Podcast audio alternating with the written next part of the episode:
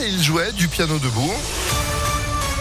Tout ça, ce sera juste après la météo et puis l'info de Sandrine bonjour. Bonjour Phil, bonjour à tous. À la une, ils ont tout donné pour tenter de convaincre Emmanuel Macron et Marine Le Pen ont débattu pendant près de trois heures hier soir.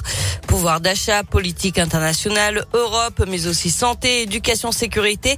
Ils ont déroulé leur vision pour la France. Léa Dupérin a suivi ce débat aux côtés des soutiens du, du président candidat. D'emblée, Marine Le Pen attaque son rival sur son bilan, mais elle est parfois mise en difficulté. À la fin, il n'y a pas photo pour Alan, membre des Jeunes avec Macron. Il y a vraiment deux visions de la France qui sont opposées ce soir. C'est la vision d'Emmanuel Macron qui est plus ouverte, plus universaliste, et de l'autre côté, la vision de Marine Le Pen qui veut fermer la France sur elle-même, qui nous éloignerait de nos partenaires historiques, des Allemands, des Américains, pour nous rapprocher de la Russie de Vladimir Poutine. Pas de fausse note chez le président sortant, ajoute Anne Bruniera, députée de la majorité. Je trouve qu'il a été dans l'écoute, il a débattu, il l'a contré. C'est resté un débat de bonne tenue. Marine Le Pen n'hésite pas à lancer quelques pique et parfois le ton monte, notamment sur la laïcité, mais pas de quoi intimider Jaffar, militant à l'REM. Je vais être méchant, mais ça faisait vraiment petit joueur. Il y a un moment donné, il faut être crédible. Les Français, aujourd'hui, ce qu'ils recherchent, c'est le pouvoir d'achat, le vivre ensemble, des choses qui sont importantes pour euh, l'ensemble des Français. Pierre-François, lui aussi convaincu, résume les choses à sa manière. Je crois qu'ils jouent pas du tout sur le même terrain. Vous avez une équipe euh, qui joue en Ligue 1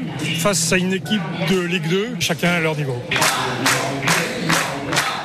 Et chacun des deux candidats a pu s'exprimer avec le même temps de parole à la seconde près. Le second tour de l'élection présidentielle, ce sera dimanche. En attendant, il y a un meeting ce soir à Lyon des soutiens à Emmanuel Macron avec plusieurs membres du gouvernement. Euh, Bruno Le Maire, Olivier Véran et Gabriel Attal. Ce sera au centre culturel de Villeurbanne à partir de 19h. L'actualité, c'est aussi un important incendie hier soir à Saint-Priest. Des locaux de l'entreprise Paprec, chemin de Genasse, ont pris feu vers 17h30. Près de 70 pompiers ont été mobilisés. Le sinistre a été maîtrisé vers 21h selon le progrès. L'auteur présumé d'un double meurtre, Travaux Envelin, a été placé en détention. Il s'était rendu de lui-même au commissariat dans la nuit du 13 au 14 avril, s'accusant d'avoir tué sa femme, dont il était séparé, et sa fille de 10 ans. Il a été mis en examen pour homicide par conjoint et homicide sur mineur de 15 ans.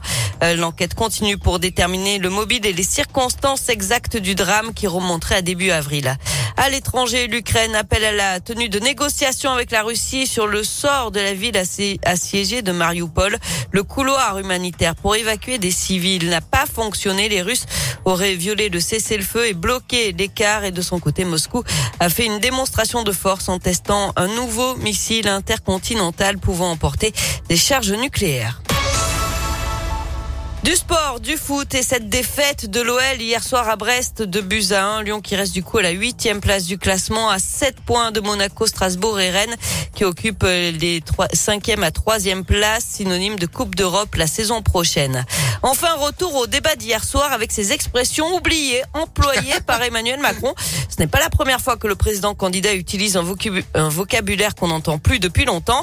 Exemple donc hier soir avec ripolliner qui signifie cacher la réalité sous une apparence brillante, rabrougrissement, synonyme de régression, ou encore euh, coup de grisou et finito, sans oublier la référence à Gérard Majax, euh, que les moins de 30 ans ne peuvent pas connaître. Il s'agit d'un magicien qui a notamment œuvré dans le club Dorothée dans les années 90. Oui, et puis il avait une émission euh, de magie où il expliquait un petit peu, il y a un truc, où il expliquait un petit peu les, tours de magie, Gérard Majax, mais je regardais évidemment, évidemment.